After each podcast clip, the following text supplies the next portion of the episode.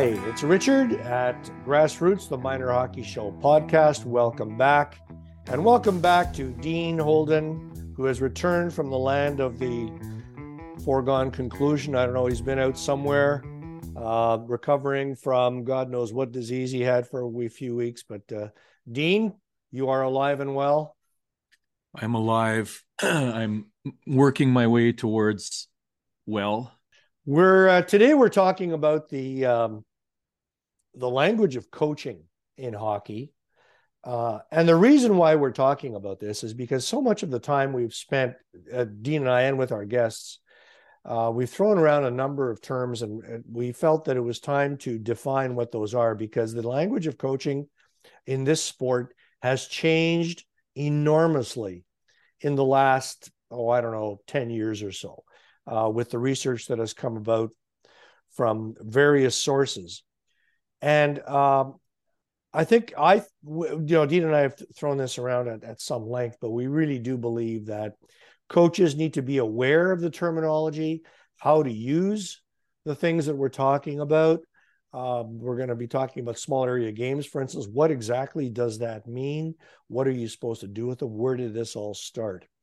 Uh, Dean, you've seen, of course, as a, as an academic and you know finishing up your PhD in coaching, how the terminology in our sport has changed so much in recent years.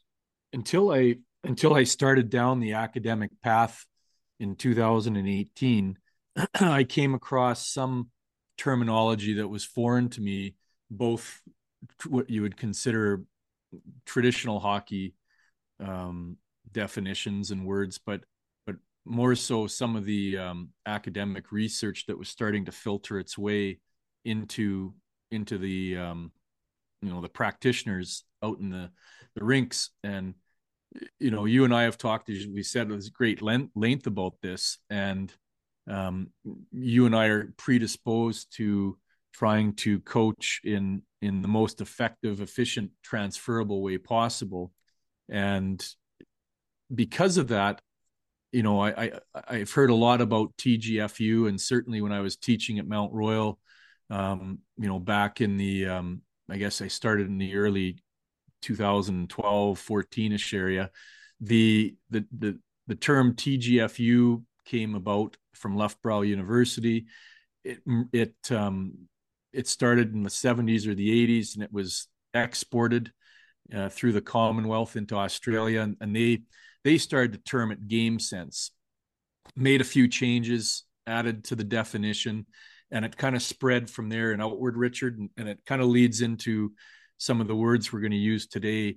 But but those the, the teaching game for understanding and game sense essentially mean you're going to use game based methods to provide an environmental context for your players so that when they're training there's a lot of um, cues and uh, things that the players can see and read in order to make decisions that are common to a game situation. So instead of doing something in isolation, like a drill in isolation where there's no pressure or there's an unrealistic placement of of the net or or where the players are and what happens, you now start to make it a more realistic environment and that leads us into some of the terms that are you know like you say in the last 10 years starting to get a little bit of traction in in coaching circles such as ecological dynamics and the constraints led approach well now that you've mentioned tgfu i think a, a, quick definition of of what that means and where it came from um, is in order tgfu uh, teaching games for understanding came about from, I think, uh, the UK, from England. Is that correct? Uh, and uh, physical education teachers in the school system were finding that kids were not taking physical education because they were doing drill based uh, deconstruct the skill. Here's how you hit a badminton bird, hold your arm at such and such an angle. And then kids are being turned off. So they they came up with a, a, a system, I guess you could call it, of dividing sports into certain kinds of uh, definitions. Hockey being an invasion sport, much like soccer, lacrosse, uh, team handball, Uh, there's a bunch of them where you're trying to score a goal, invade a space, and they they they found that by providing the children in physical education classes access to the actual game and then manipulating the space or the constraints a word we're going to be throwing around a lot uh, in the game that the gamification of the sport led to greater enjoyment of hmm. the activity and led to more kids wanting to be involved in physical education classes. And as you've said, Dean, uh, TGFU has sprouted uh, much like you know roots of a tree into numerous directions now it's just exploded into the terminology that we are going to be discussing here today and are very much applicable to the sport of hockey because hockey is probably the most chaotic of all the invasion sports, with the possible exception of Buzkashi, which you know is a favorite of mine.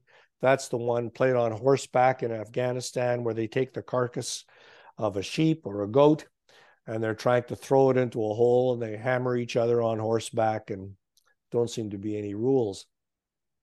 So that's where TGFU came from, not from Buzkashi, but from physical education classes. And now, how do we apply it to our sport of hockey?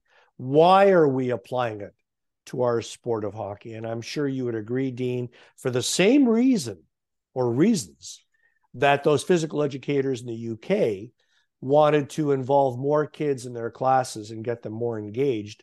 We need to do more of that kind of thing in hockey to keep kids involved. And then at the higher levels, talking about, you know, AAA, you know, U15, U18, and into junior, how do we apply the principles of gamification, if you want to call it that, to teaching power play, to teaching forechecks, to teaching breakouts, to teaching regroups, etc. Well, I agree. I think the you know the purpose behind TGFU was, like you said, to increase enjoyment, which is the three-letter word fun, which seems to elude a lot of today's practices. Yeah. And when you put it in contrast to the word drill, and we've talked about this before in a pod where I think the etymology uh, on the etymology side, it comes from a military um, context where it's repetitive patterns to develop rote memorization. Um, so you don't have to think, you just act. Yes. And you default back to that habit uh, under extreme pressure, which in the military is, you know, there's bombs and missiles and stuff flying around, and don't think, do right. And so right. It, these are two entirely different contexts and it's sad that sport and, and I, I, do it myself sometimes refer to you know a game as a battle. It's you know it's it's not. It's nowhere near the same but we we we mistakenly use those terms.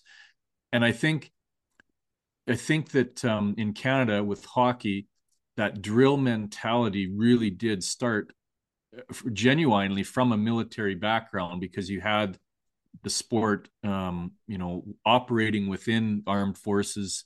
You had former military people uh, working as coaches. A lot of the players were former um, uh, military people. Like there is a real heavy influence on on uh, the drill part of it. So TGFU was born out of uh, a sense of necessity because we don't work hockey, we mm. play hockey. Right. We we shouldn't drill it, we should play it. And as you said, um, the, the, the fun element is it needs to be present to retain your participants and to grow your participants.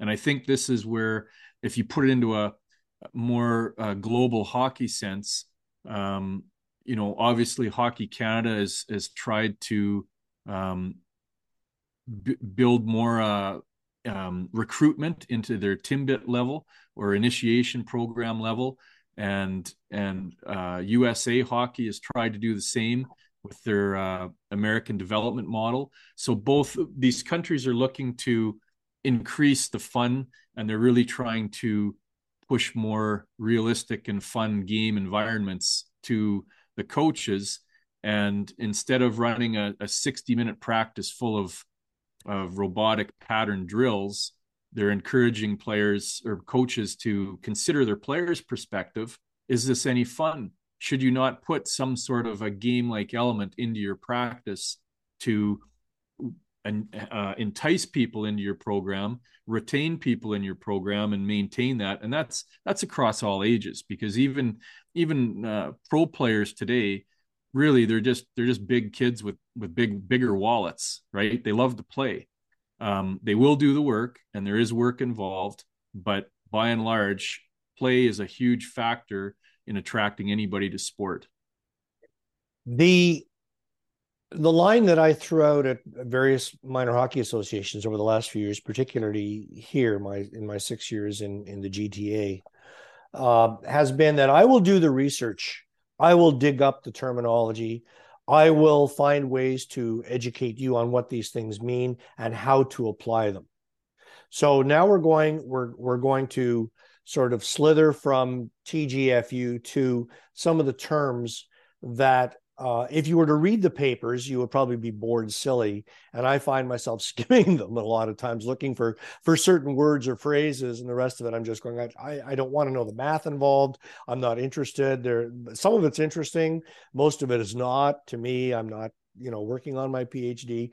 Um, but let's look at some of the terminology that we are finding out have direct application to what we should be doing in coaching. The one that jumps out at me is ecological or ecological, ecological dynamics, which is really, really means, and I know Rob Gray, we had him on the podcast last spring. Uh, How We Learn to Move is the name of his book. I should be getting a cut for keep mentioning his book. But and he has a new book out now. Too, yes, Rich. I've I've got that. I I just started it uh, a few nice. days ago. Um, he talks a lot about the ecology of various things related to how movement takes place. We don't want to belabor that with our listeners. We'll put you to sleep. So we're going to talk about what is the ecology, what is ecological dynamics of a sport. It's really talking about the environment in which we place our kids, our players, our athletes. Right, Dean?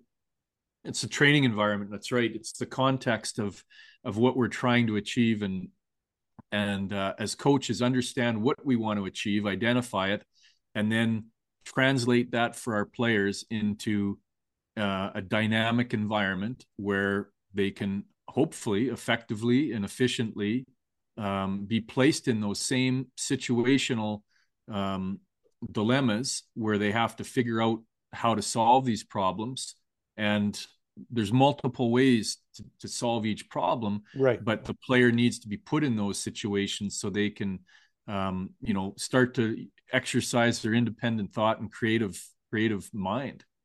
Now we've both uh you know read a ton of stuff about soccer and rugby. Are the two sports where there's been a lot of research on how to apply ecological approaches. And of course your buddy john your your you call him your uh, what do you call him in your one of your papers? You call him your uh, critical friend. Your critical yes, friend yes, yes. The, uh, the, colombian is my critical friend. John the colombian john Castro John. we've had him on the show a couple of times.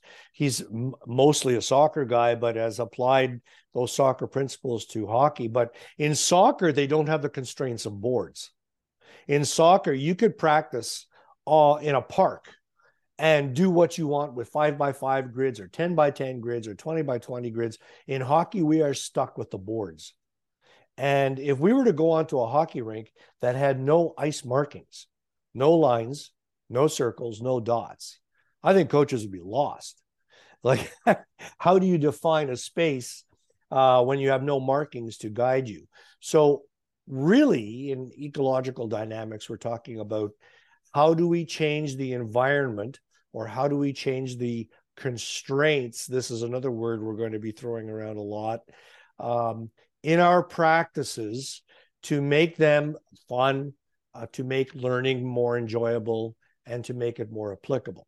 So let's throw out some examples of ecological dynamics in a practice. Over to you. Well I, th- I think we should start maybe by defining the word constraint. Okay go for it so I mean, just if you think about what what does the word constrain mean, you know, to bind, to um, I don't know, like to limit to to limit. Yeah, I like that to limit. So as a coach, you're in charge of the constraints to a certain point. As a coach, you're also constrained, as you just said, by what you have at hand. Do you have a half ice practice? Do you have a 15 minutes of full ice and 45 minutes of half ice? Do you have a full practice, uh, full ice practice for the entire time? How many players do you have? How many right. goalies? What, what's your equipment? Do you have extra nets? If it's a half ice practice and each team has four goalies or two goalies, so four goalies, does the rink have two extra nets? Do they have shooter tutors in case the goalie's not there? Um, you know, whatever other things that you need in order to uh, run your practice. There's, you know, the fixed constraints, and then there's the optional constraints that you as a coach now can layer in over top of what what exists. So from a, a constraint approach, you need to identify what your what your purpose is, and then start to layer in your your uh, rules, your expectations, your um, you know basically the philosophy that you have as a coach, and meld those together to try to create uh, an, an ecologically dynamic environment. So a realistic environment where all those cues that are in a game are going to also be found in your practice. So your players are playing in a, a mimicked game within practice so that they can start to make their own independent decisions on what to do to solve the problems around the purpose of what you're trying to do. So, I mean, you know, pick a pick an idea and you know, what do we want to do here today coaches? What do we need to do? And okay, how can we make the environment look like a game but we're really going to emphasize this particular uh, tactical point or whatever it is you're you're going after there was a coach last season in the association out here I was working with who came out to practice and I had been watching the practice before so I I had two of them or three of them back to back to back and he showed up and and his assistant coach he had the pucks his assistant coach showed up and the coach turned to his assistant coach and said, uh, have you got the, the cones? And the guy went, oh, no, sorry, I forgot them at home. And he was in a panic because they didn't have cones. So to, to do the patterned exercises and go around a space, he didn't have, nobody brought the cones. So when, when we're talking about constraints, you know, having cones to go around is an extreme example of a constraint that is of no real value. We we we know f- this is not just you and me talking. There's a lot of research and a lot of people talking in the in the academic community about uh, the the deconstruction of skills and patterned approaches and how they do not lend themselves to an improvement in the sport. And that's a that's a constraint that we need to do without. It's like the whistle you know, yeah. do we really need the whistle all the time? Do we need the whistle to start? So that's another it, kind it, of hey, The whistle strokes my ego and makes me feel powerful, Richard. Uh, yeah, I know. And I but, and I haven't really used the whistle much since um like almost 2000. So right. I agree. Like we, right. we don't need it. So there are certain constraints that coaches have become so acclimatized to and so accustomed to that uh, to when they're not around, it's a panic. That's all I, I, know. All I know is I have I have a dozen cones. I have a dozen cones sitting in my garage. They've been in there for years since I moved. I have over 300 cones, and I'm trying to find unsuspecting suckers to give them away. I wonder if I can make some kind of an art project out of this dozen little light cones that I can, you know, I don't know. Um, so uh, that's a, that's an example of a constraint. You mentioned a bunch of others, and all of the constraints that we come up with in order to create this ecology of a, a dynamic environment. We're talking about time, space, and as you said, intention. How much time do we have? What kind of space do we have? What is the purpose of what we're trying to do? Well, that's you know, coach dependent on their understanding of their own philosophy and what's important. And uh, I know you're working on, you know, as am I. We're we're we're we're both working on our own interpretations of what are the most important things in hockey so that we can prioritize and use our time efficiently instead of wasting it on just reactionary coaching like oh you know last night this didn't work so now we got to spend most of the practice doing this you know and instead yeah. of you know yeah. creating a skeleton outline of the season you know it goes back into even into periodization and planning and um, if you have a deep understanding of the game you know what's important you don't panic when you know something look else looks amiss you just yeah make a mental note but look this is more important in the long run over the course of a season we know how we prioritize our our intentions and then we we stick to the plan right. and we don't react we're we're proactive in our planning so that when stuff goes sideways we have the confidence to stick to our, our plan and, and get through it they, I, I read a great definition in one of these that I yanked out of one of these uh, research documents. Um, it was a quote from one of the researchers who said, The gardener cannot actually grow tomatoes. She can only foster an environment in which plants do so. Right. So we're cre- we have to create the environment to try to draw out education teaching is the drawing out not always i mean sometimes it is the putting in but you know the kids heads are not vials so you just pour information into the top um, we have to draw out some of the learning uh, from the coaches as well as from the um, uh, from the players but I'll give you a practical example of a, a coach I know in an organization I worked with.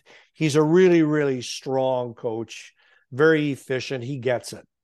He's one of those people who just gets it and I think he was coaching, might have been 14 year olds or 15 year olds, AAA. And a friend of his son who was play, who was coaching, who was playing junior in the area, came to him one day and said, "Can I come out to your practices to practice?" And the guy said, "Well, why? These kids are 14 years old or 15 years old, and you're 18." He says, "Because my junior coach, we stand around, we do system stuff, because he believes in the system and they're really boring and I need to move and practice. I'm my feet are getting cold. So that coach and junior had created an environment, whether the team wins or loses, that was just players didn't like the practices. Well, and it goes back to what we talked about at the start, the the purpose behind TGFU. Mm-hmm. Uh, like it's it's it's got to be fun. It's got to be engaging to entice people to want to play and to, to to keep them there. And you know, USA Hockey when they when they looked at their creating their ADM model, I'll I'll, I'll never forget the um it was 2009 uh, i think it started yeah and it's yeah. so it's been around for i think 12 years now as years, of yeah. well 13 2023 geez i'm still thinking it's 2022 yeah. um but i can't remember but I, I've heard an interview and and you know there was ken martel bob mancini a few other guys talking about it I, I don't know which guy it was. Roger Grillo probably was one of those. And Grillo, yeah, Grillo was like there was yeah. this group, this core mm-hmm. group, and some one of them had had had, had talked about um, just in order for us to grow USA hockey, and their their goal was and remains to be that overall they wanted to supply 51% of all the players in the NHL. That was kind of their overall mandate, if I'm not mistaken. And mm-hmm. and I don't know where they started at, you know, 15%, 30 or 17% back, you know, in 2009, even before that, when they were the genesis of the idea was floating around. And what they decided to do was they focused on retention. Yes. So instead of focusing on growth and recruitment, they focused on retention. And, and the biggest thing that I took away from the various interviews and stuff that I've read is that you know they they did surveys they asked coaches they asked players they asked mm. parents mm. you know what can we do to keep you involved in the game you know and, and, a lot of factors come out and and you know heather mannix has some great stuff who's done some work with usa hockey and she's uh, i've heard her on some podcasts read some of her material and, and it, and it comes back to fun i mean there's lots of other factors there's cost there's opportunity there's availability um, you know there's um, awareness and, and, and there's a whole long list of factors but usa hockey in their wisdom was very forward thinking and, and instead of trying to grow the game from the bottom and, and spend all the time there they thought if we it's almost like the that baseball movie if you build it they will come. But when you build it it's fun. They were they were focused on retention. How do we keep our membership and and instead of having them come in and try it and leave how can we just retain? And as we retain we're going to naturally start to grow bigger and it'll recruit on you know on the fun on the fun foundation. And so i think that that's a real important consideration to for everybody to keep in mind. And that's this, that's what this junior player is basically saying to you. Yes yes my my drill like practices in junior suck. My feet are cold. I'm not having fun. Right. I just want to come out and have fun. And at the end of the day we all play hockey for fun. Mm-hmm. right. I mean I, i've had players myself um, come to me and and say geez coach uh, when are we going to play spartan box? When are we going to do one-on-one sequence? When are we going to do you know some of these game activities? So you know in in preference in in to to these unrelated drill kind of activities right? So i think coaches have to always remember their clientele base and that's their the player and that's the, the players want to be engaged and have fun. We have long gone by the um, sage on the stage rather than the guide on the side where the coach it's a coach centered environment. You could say that perhaps about other sports uh, basketball football um, baseball. Well, baseball is not an invasion sport, but where the, the the coaches are not just influential but guide the game. They pretty much run the game. Anyway, let's let's just go to from the word constraint we go to CLA, which is a constraints led approach. So when we're gamifying, if if we are going to gamify, or even if you're not going to gamify, you're going to drillify, but your drillify has constraints. So it may be a patterned approach, which we don't care for much, but you're saying a constraints led approach to coaching means Dean? Well, you know, and I, I'm I'm still I'm thinking about the, you know the constraints led approach and and as we evolve from what we just talked about with the the element of fun and that sort of thing, and within the constraints led approach, um, again, it's terminology, right? So we've already defined constraints and you know leadership and what way we're going to do it. So it, it, every one of these um, monikers, if you want to call them that, have have taken what has come before them and have added to them or specialized a little bit in them. So a constraints led approach to me, it's it's really now it's focused on the constraint. So to me, as a coach, you need to understand what's your intention and purpose in today's practice. Look back at your skeleton outline and and become more aware of what are the things that we want to draw out of the environment and when once we know that then we can start to build the environment in order to draw that out of our, our athlete to put them into that learning environment and the contextual cues in a more realistic environment from a drill and at the same time try and keep uh, in mind that that element of fun. And, and and the other thing about the fun part either in tgfu game sense ecological dynamics or cla is when something is fun it's more memorable than when it's not fun. And when you're attempting as a coach or a teacher to impart learning learning is not necessarily easily measurable in the moment. It's measurable down the road. It's like you're only dealing with a snapshot in time at the time. So i remember reading a great book by um, it's chip and dan heath and it's called made to stick why some ideas survive and others die. And it's an older book. I think it you know it could be 10 20 years old now. Um, and they've written a number of books, the Heath brothers, on on concepts like this. But in order to help build an environment in which learning will occur, you need to make learning sticky. You need to make it memorable. So you could have a completely crappy practice and you know like a bag skate or whatever eh, eh, like something that is really is almost abusive and that will stick there is that but but what you're what are you learning from that? You're you're learning that practice sucked. I hate bag skates. I didn't learn a thing. If hockey's like this i want out. If you put them into a fun game like environment where they have fun, there's elements of competition, you've identified your purpose, you're working toward it, and it's you know it's it's moving, it's fast paced, it's the coach. How come practice is over already, right?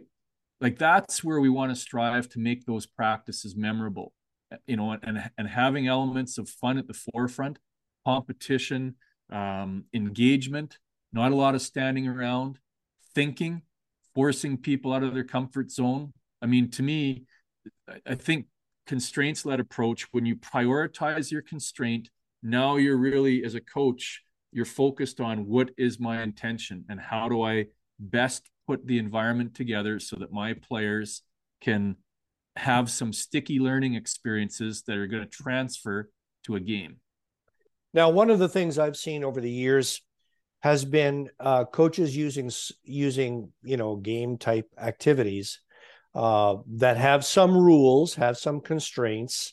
One of the things I threw out at the coaches, remember at the conference in in June, Dean in in Whitby, was the use of colored pucks that had that would promote certain rules. A yellow puck in the game meant doing this.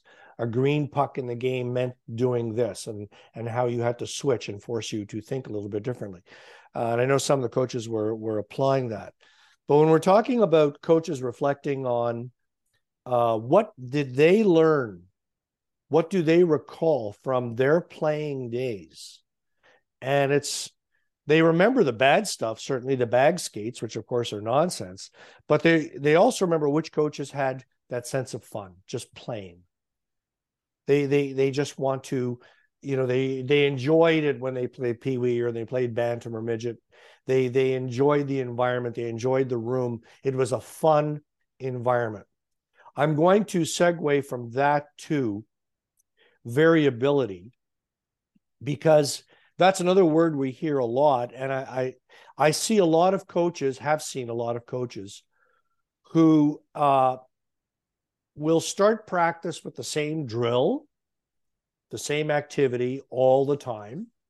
You know, it's like a neutral zone, you know, pass to the kid across from you, skate this route, get a pass. Two kids going at a time, three kids going at a time, the same freaking drill over and over. Every practice starts that way. You can almost see the player's eyes rolling. Oh yeah, yeah, yes, coach. I remember that drill. Yeah, that's that's great. So, a constraints-led approach has to involve a number of other things. There has to be variability in what you do. If you have constraints that you put into a small area game or a drill, if you're inclined to do drills, but there's no variability, there's no change in approach, then it becomes a pattern mm-hmm. of sorts.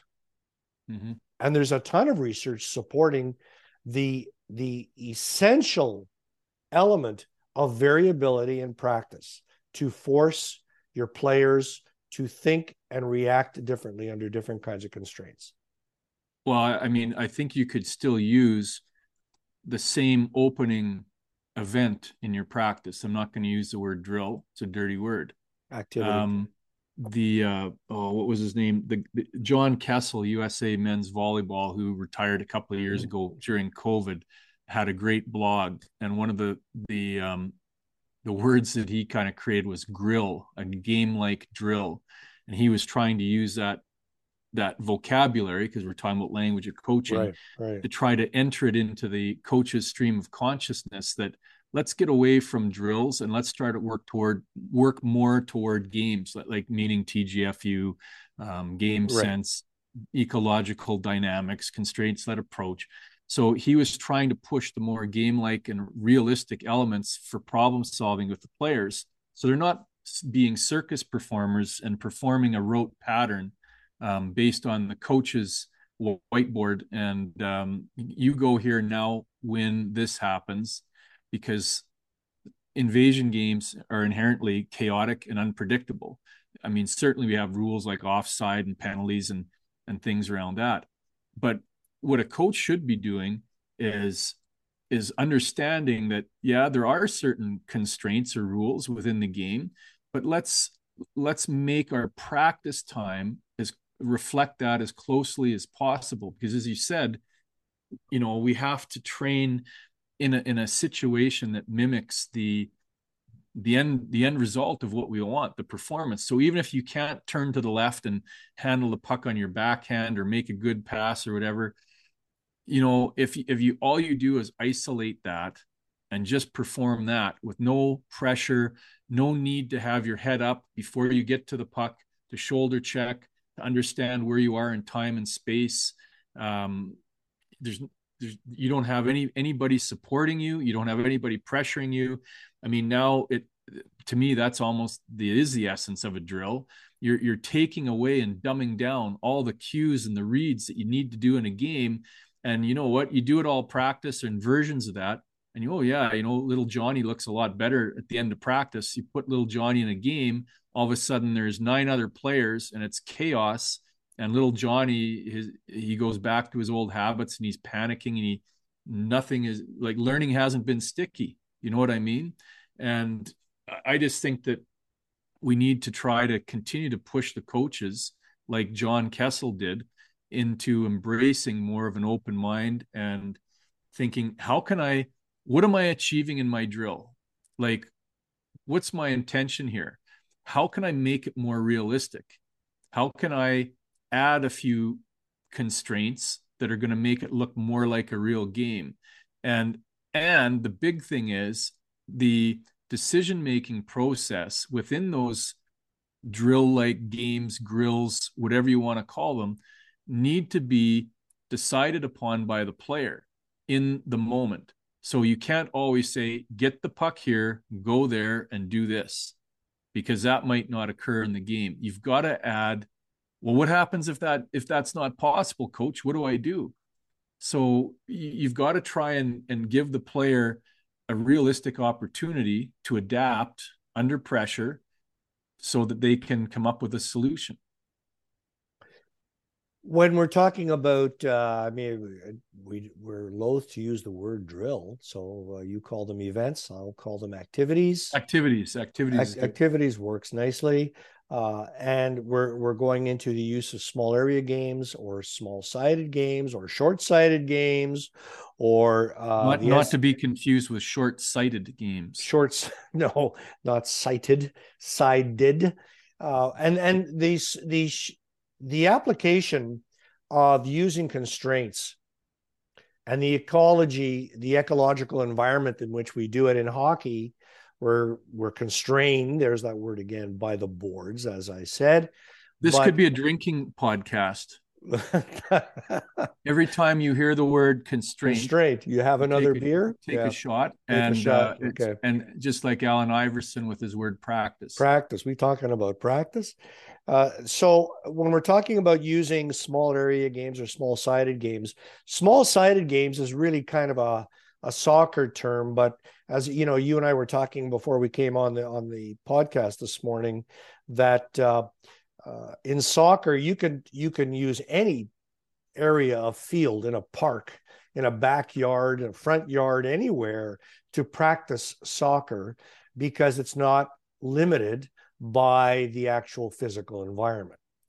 Whereas in hockey, we are very limited. Uh, so we use small area games or small sided games. In other words, we're two against two, one against one, three against three, because we can't go more than that. I mean, you could go four against four across the ice, five against five across the ice with younger kids, but as soon as they get to about 10, 11, 12, it's it's no longer works, particularly if you're looking to develop certain kinds of um, approaches to the game. You know, you're trying to teach certain principles uh, or skills. So now we go into small area games, small sided games, and the STG, which is a more recent one, which means?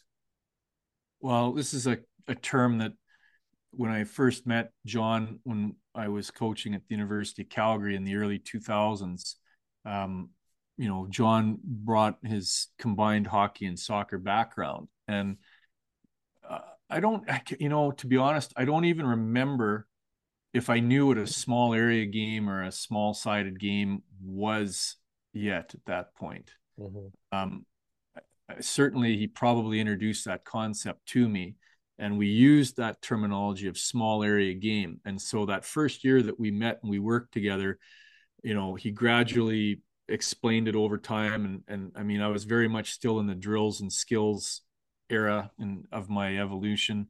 And um, you know he gradually um, explained it. I gradually understood it.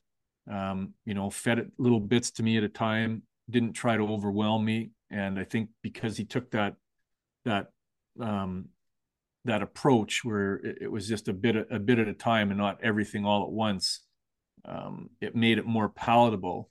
And and during the course of that year I came to understand what a small area game was and started to appreciate it. We did an awful lot. We did off ice training four days a week after our on ice training, uh, Monday to Thursday. And we used a lot of handball games to learn principles of play and concepts. And we could walk through some of our, our systems, or as John would like to refer to it, shapes rather than systems.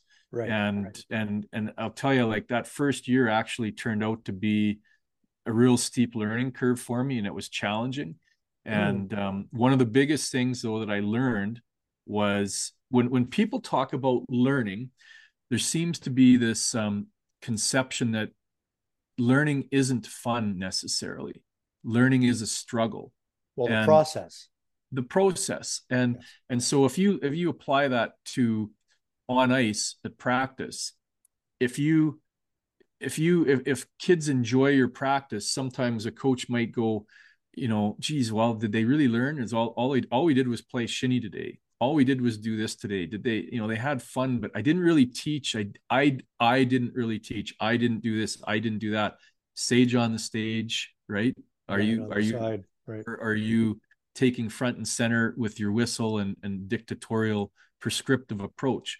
And what i found was and I've noticed that since that year, you can still learn and learn a lot when you're having fun. And if you're playing a small area game and there's elements of competition and it's intentional and it's purposeful and you keep score and you hold the, the winners and the losers accountable, uh, you celebrate the winners and yeah, you know, maybe the losers have to receive some sort of a, a token punishment. They got to do a few sit-ups, push-ups, uh, forward rolls, over and back, whatever. I mean, that's still one thing that I, I, I have not yet been able to separate out is is the carrot and the stick. I still think there's some value in both reward and punishment when you're trying to highlight behavior and extinguish behavior. So I would need to think about that more another time, but you have to have an element of fun and you can have fun in practice and use games and achieve a lot of sticky learning for later. So for me, that was the big standout. And after that year, John continued to feed me stuff. And I started to think about it. And I, in our small area games, that John had created so many wonderful games that he had started on his own coaching journey in the 80s. And, and, and through soccer primarily, he I, I I started to look at his body of work. And the one thing that I, I was starting to develop my a, a, a, great understanding was in hockey in general is when I look at the principles of play, there's four on offense and defense, and the one where everything starts is transition. Everything starts out of a transition, and I saw the numbers on the IHF website. Um, they looked at, I think it was the Salt Lake Olympics in 2002 and they they did a uh, Hockey USA did a wonderful study with the IHF. You can look mm-hmm. it up mm-hmm. online. Yep. Mm-hmm. Well, how much time uh, did a was a puck on the stick? I think in the gold medal game, Joe Sakic had like a minute and three seconds or 20 minute and 20 seconds. You know, these are the top players in a 60 minute stop time game. So there was there's transitions, there's turnovers, there's shots, there's time on tape and and I started to go, you know, transition's really important. And I started to look at John's small area games, and I said to him one day, I think the reason that your game-like curriculum is so effective is you include elements of transition in almost every one of your games. I said, I think we should change it from a small area game to at the time I called it a smart transitional game. So, you know, obviously I've changed the S is now smart because we're putting the onus on the players to solve the problems within the game, not a coach led pattern behavior directed approach. It's a, more of a, a constructive approach where constructivist approach where the, the player has to keep all the contextual cues in in in, in relation to what they're going to see and what they're going to do there's an element of transition both on offense and defense and it's a game. And and so john and i have kind of kept that term to ourselves but a smart transitional game in our opinion is a step up from just a small area game because current definitions of a small area game seem to include a lot of i'm going to call them activities i'm not going to call them games where there might not be any directionality involved therefore there's no transition involved. And transition well, is such a big principle in hockey richard. Like i think it's the number one principle because it's on both offense and defense. And again going back to some of igor's work when we we got the percentages of what actually occurs in a game there's tons of data out there, or maybe not tons, but there's data out there from the IHF, from Hockey USA on how many transitions occur in a game. I think even George Kingston looked at it in the 70s mm-hmm. in his, his some of his work. And when there's a transition, that means there's a turnover. So it goes from possession to no possession. And I know we're, we're going to talk about a zero one two situation, but that's that's to me the genesis of a smart transitional game. And books like um, that Hockey USA book in the early 2000s by Paul mm. Willits that has all these games in it. John and I went through it, and, and I, I don't want to be disrespectful to anybody. However, our definition of a smart transitional game, when applied against the activities in that book, mean that that book is activities for the most part. There's not a lot of directionality. There's not a lot of transition. And our, in our typical drills, we neuter transition. We remove transition. On a one on one, what do we want? Well, we want to break up the one on one and we focus on the defensive side of the game. So the defenseman whacks the puck off the defense off the uh, attacking player's stick. And then what? Goes to the back of the line. The forward gives up, goes to their line. The goalie gives up. There's lots of loose pucks laying around. The coach blows the whistle the next rep starts. Does that happen in a game? Like mm. like in a game, you got to pursue that puck. You got to jump onto the transition, buddy. Like anyway, re- I, I'm on a rant, but it does tick me off. We we we ah. need to be aware of the relevance and the importance of transition, and we we need to bloody well plan for it in our games. When we're talking about using small area games, s- small sided games, whatever you want to call them, in practice and the constraints that you want to place in them in order to highlight certain principles. Obviously the principle of transition as you're talking about now being paramount.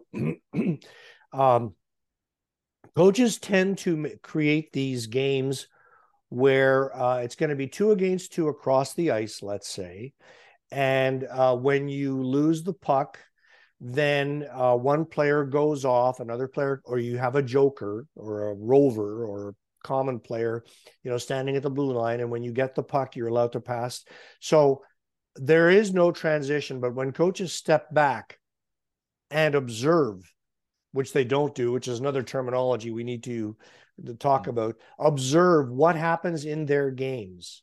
If you are playing at an age group where there are let's say 15 minute periods, so a 45 minute game. In a 15 minute period, which would have, let's say, 15 shifts, with, you know, 10, 11, 12 year olds, you're more likely to have one minute shifts than not. Um, if you have 15 shifts, how many times is the puck turned over to the other team in that in that in those 15 shifts? Let's say conservatively four times per shift. Oh, Richard, I've got uh, the numbers. I've I know, okay, but I'm just saying, okay, Dean, I understand. Higher. But way it's probably higher. way higher. But if, at a lower hundreds. level, I'm talking hundreds. I know. all right, I, I know. I'm talking about at a, at a, at a lower level, like uh, eight, nine, 10 year olds, 11 year olds, 12 year olds. It's going to be obviously higher. Once the kids get up to a decent level of of competitive hockey, it may be a little bit lower. So let's say five per shift. So even five per shift. where the puck is turned over to the other team. My guess, my guess would be it's going to be twice that, but five per shift.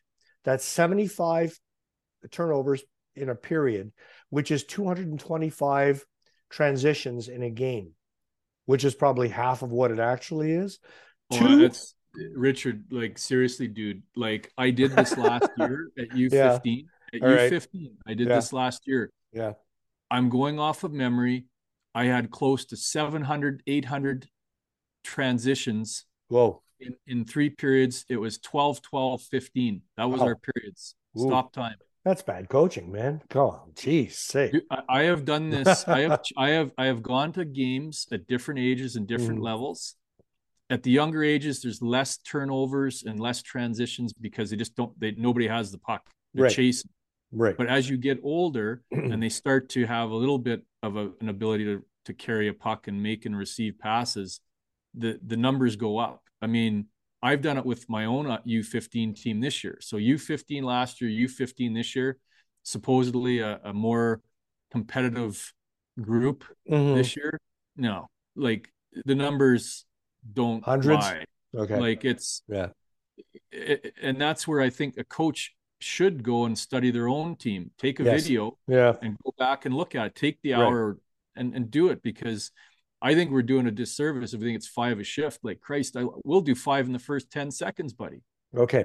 All right. So I'm wrong. Let's say it's a whole lot more. My point is, and I was hoping to get to it, that if we're if we're doing if we're doing this is a two hour podcast yeah. just for those of you who yeah. want to go get another coffee. Yeah. If, if we're doing small area games, small sided games, that you have to build into it.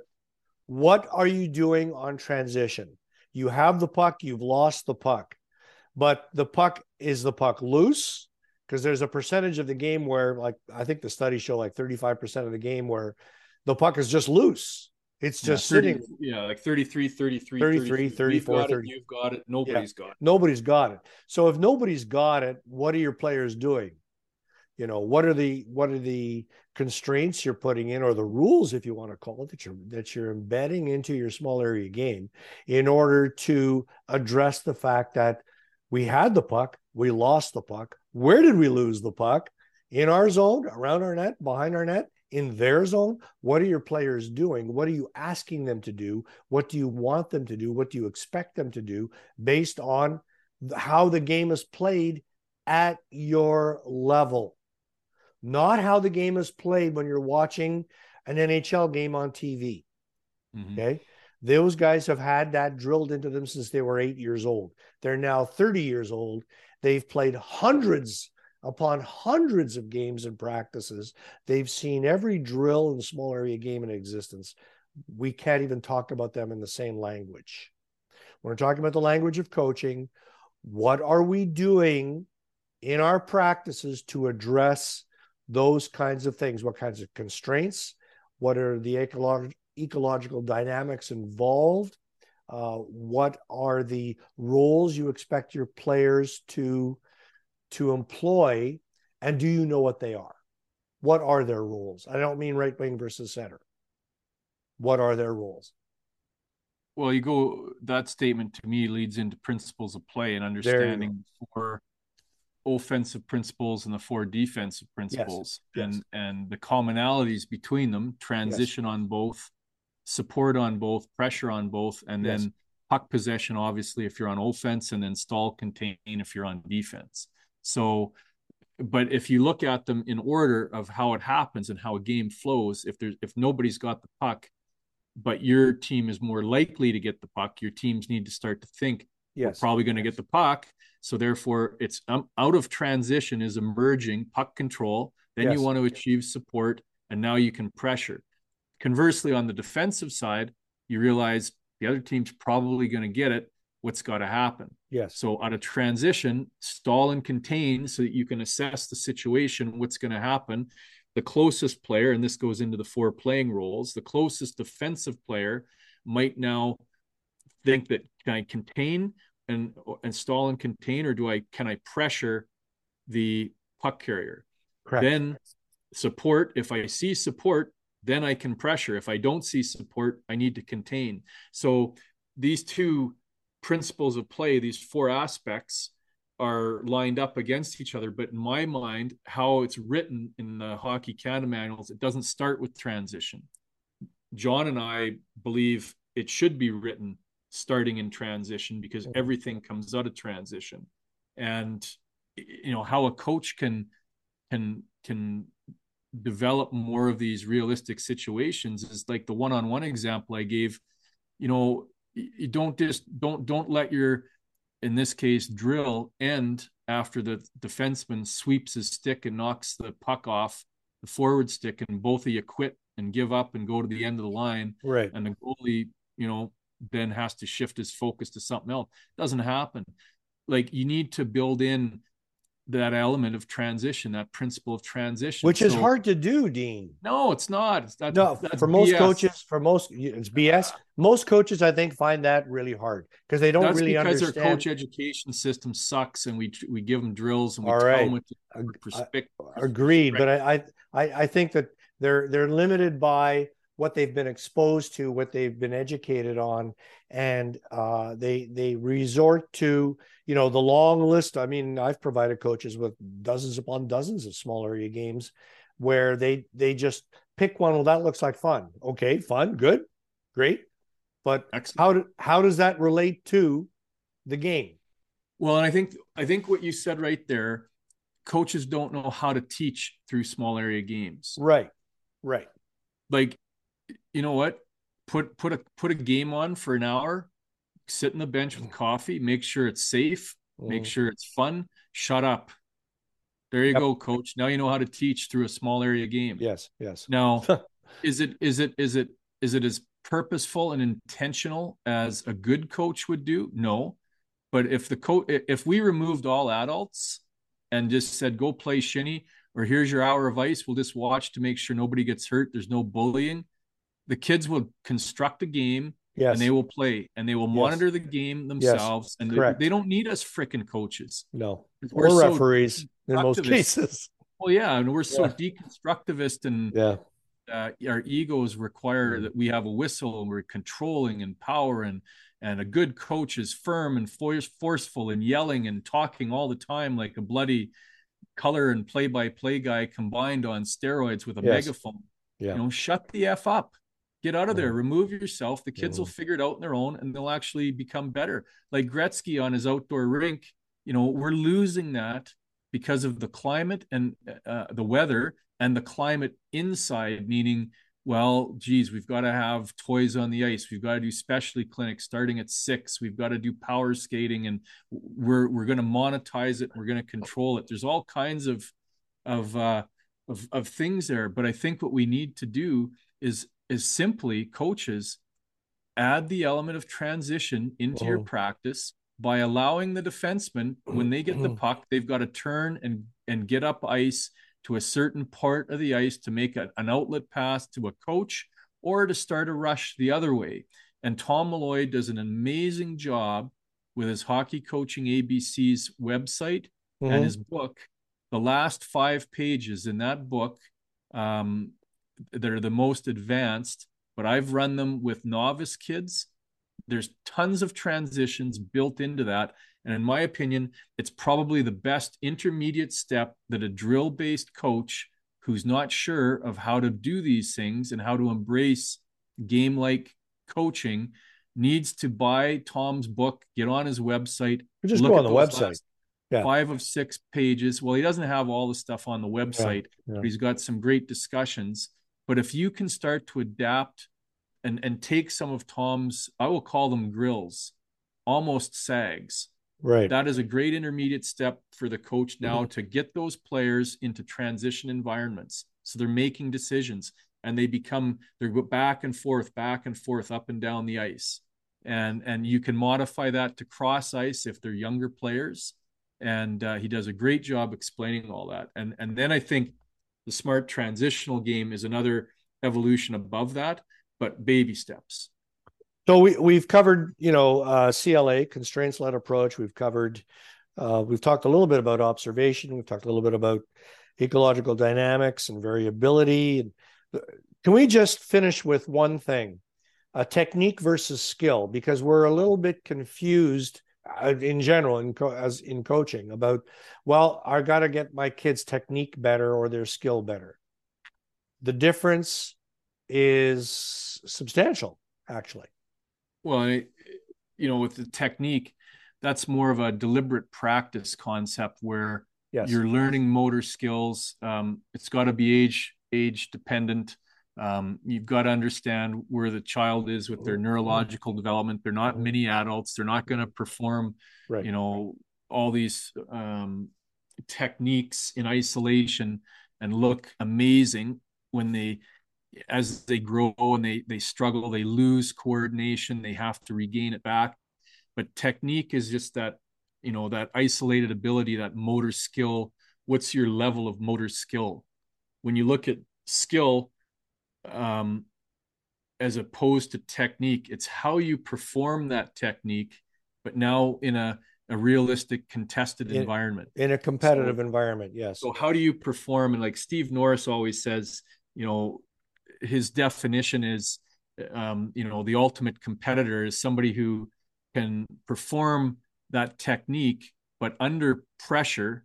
So it now becomes a skill, but under pressure, um, well fatigued consistently essentially right. is what he's saying and and you've got to be able to replicate that performance in a variety of conditions and be able to actually execute it properly and intelligently because there's options out of every piece of technique that's the that's like an individual skill they call it in hockey it should be called individual technique yeah. but the the individual skill the the tactic part of that now is the thought process applied in a realistic setting because you have to make decisions.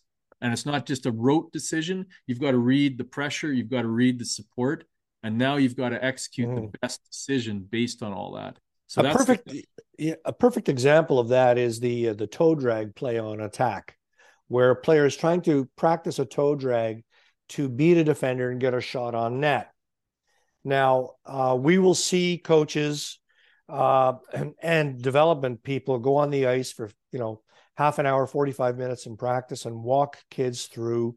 You've seen it the pattern drills, the toys on the ice.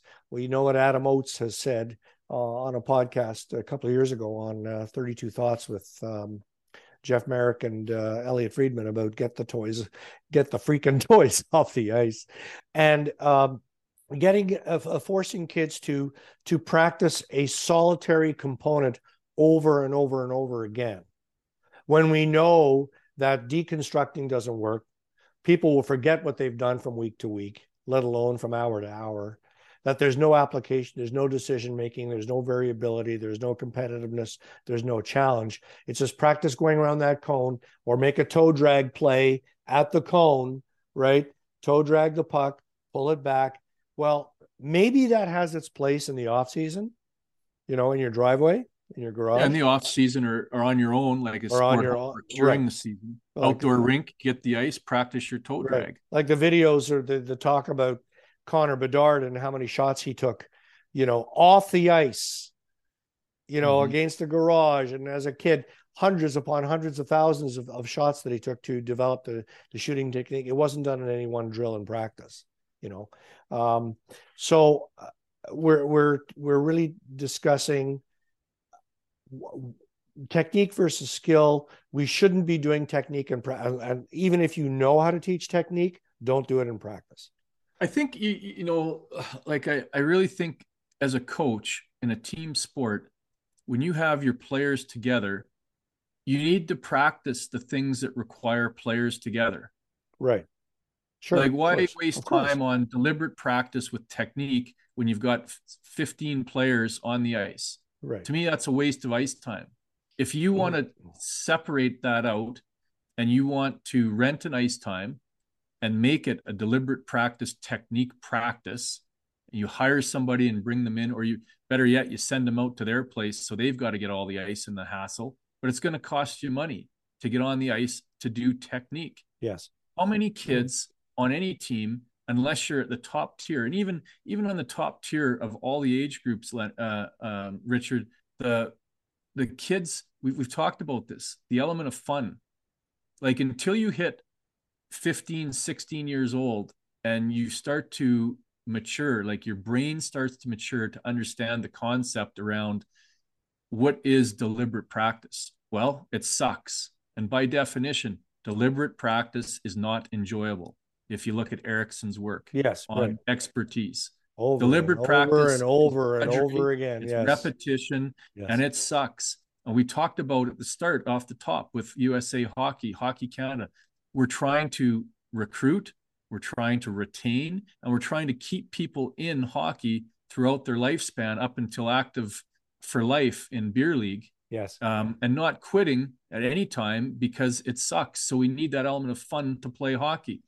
The top level, top end level kids will emerge organically out of all these processes, especially if you have fun and you're using games. Like they'll keep coming back. And Yeah. as they get older, as they hit 15, 16, and they start to excel, now is the time where if you start to get them to make more uh, practice time available for deliberate practice, either a specialist or whatever, home sport homework on their own, good because now they understand that you know what if I want to get to the next level, I want to make the the double A, the, the single A, double A, triple A team next year. I need to separate myself from the pack and I've got to get better. And a big part of that is technique, because once I get my technique going, now I can put it into an environment to show that I can execute that technique in a competitive environment, which is the emergence of skill. So if we start to work and focus on technique at frickin' Timbits, like I see a lot of people do in Mhm. station work, we're Mhm. going to work on stopping to the left and we're going to work on a snowplow. Well, yeah, okay, I understand the the the rationale, but if we just shut up and let the kids like climb on obstacles, chase each other, tag games, uh, obstacle courses, little shinny games, you know what? Yeah, maybe at the start they're going to use the other kids, the other objects, and the boards as constraints to stop, and they're going to smoke themselves. They're going to fall down. But you know what? Organically, they're going to figure out how to fricking stop.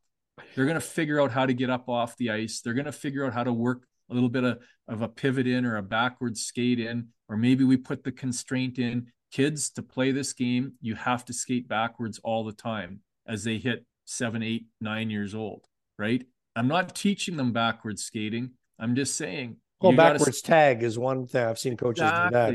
Perfect. And it works miracles. I've, Yes. I've used it. It's amazing through the Hockey Canada Skill Academy. It's outstanding. So if you disguise learning through games intentionally, right. the kids are going to have fun. It's going to be memorable, and you're going to achieve way more than telling a kid, okay, what's the attack position? Bend your knees, you know, knees over Right. toes, shoulders over knees, 46 Yes. and a half percent Yeah. degrees. And now we're going to skate backwards. Well, that's going to go in one ear and out the other. You've lost them in 10 seconds. Play backwards tag. So that's the art of coaching. We need to apply it. So, i- i- in conclusion, therefore, Mr. Dean, You got me fired up on a Saturday. I One got you fired I've only up. got one liter of coffee in me, Richard. And Yes, I a- know. I know. A couple of things that uh, we got out of this that uh, I hadn't expected. One was grill, game like drill. I'd never heard that before. That's from that volleyball coach, USA John volleyball Kessel, coach. yeah. Great What's his blog under what's his name? Volleyball. John, John? Kessel. K E S S E L. There's a lot of great coaches out there named John, come to think of it. All right. Uh, the other one is uh, that you came up with is make learning sticky. Yeah. Well, I That- didn't. Dan and Chip Heath, I've just co-opted their work. All right, you co-opted. Well, Made- wherever it came from, it's really cool. And Well, then and I'm sure they, they co-opted it from somewhere, but Right. made to stick why some ideas survive and others die. Right. Okay. Disguise learning. We discussed, uh, well, you threw that out, which is good. Uh, the gardener cannot actually grow tomatoes. She can only foster an environment in which plants do so, which is really important for the, the ecological dynamics of what we do. We talked about constraints, of course, uh, and the beer game where you're going to have a beer every time you hear the word constraints. Um, we talked about uh, teaching games for understanding, a little bit about observation. Yes, as Yogi Berra said, you can observe a lot by watching. Coaches don't do a lot of observation. They're wrapped up in their own lives and their own teams. It's really hard. I get it. But I think it's really important for coaches to take a couple of hours a week and watch other practices. Are you going to watch to their own bloody practice? Well, your own, yeah, your own bloody practice as well. But watch what other teams do, what other coaches do, what's the approach, how are they using space and whistles and toys and and whatnot. Variability, very important in terms of uh, Yeah. getting the most out of the kids. And uh, there was a quote here that from a guy named Wolfgang uh, Schöllhorn, Mhm. who uh, did a, a study, and, and of course, everybody's done a study. Uh, if we want to have extraordinary performance, we need to train extraordinarily. In other words, the same old, same old, same old just doesn't cut it. Not anymore, but never did, really, in order to to get the most out of our kids. That it's the drawing out, not just the putting in sage on the stage versus the guide on the side. Dean, we've reached the end. Yes, Do you have any final thoughts I do. about terminology? well, and I, I think to to close it off, like what you said with um, Wolfgang Schöllhorn on differential learning. yes. Um, you you mentioned earlier on how a coach will start this, the the practice with the same yes. same activity, the same drill, Right. and I, I think you can still do that, Richard. But if you understand your intention and your constraints, you can make slight changes to that same activity and move it into a game or whatever it is but you can start to add okay so we know the setup we've named the drill but here's the option today well, that's it. You've you've added variability to it. You've taken the same exactly template and you've made tweaks to it to force the players to think about something a little bit differently. The route that we did before, we're now doing something a little bit different, or we're adding to it. As or Exactly. as I've said to coaches so many times, never do the same thing the same way twice in a practice. yeah exactly change, make a change. variability differential learning Yes. same type of idea and i agree so i just wanted to that that was the last thing i wanted All right. Thank you, Dino. Appreciate your time again. And uh, nice to have you back on. And we're uh, got some other things planned for the show in the future. Thank you to listeners. If you have any questions, of course, you can reach me at richard at grassrootsminorhockey.com. You've been listening to Grassroots the Minor Hockey Show podcast on the language of coaching and how much it's changed and how important this, this terminology is. Thanks, Dean. thank you All right. We'll be in touch. Take care, everyone. See you around.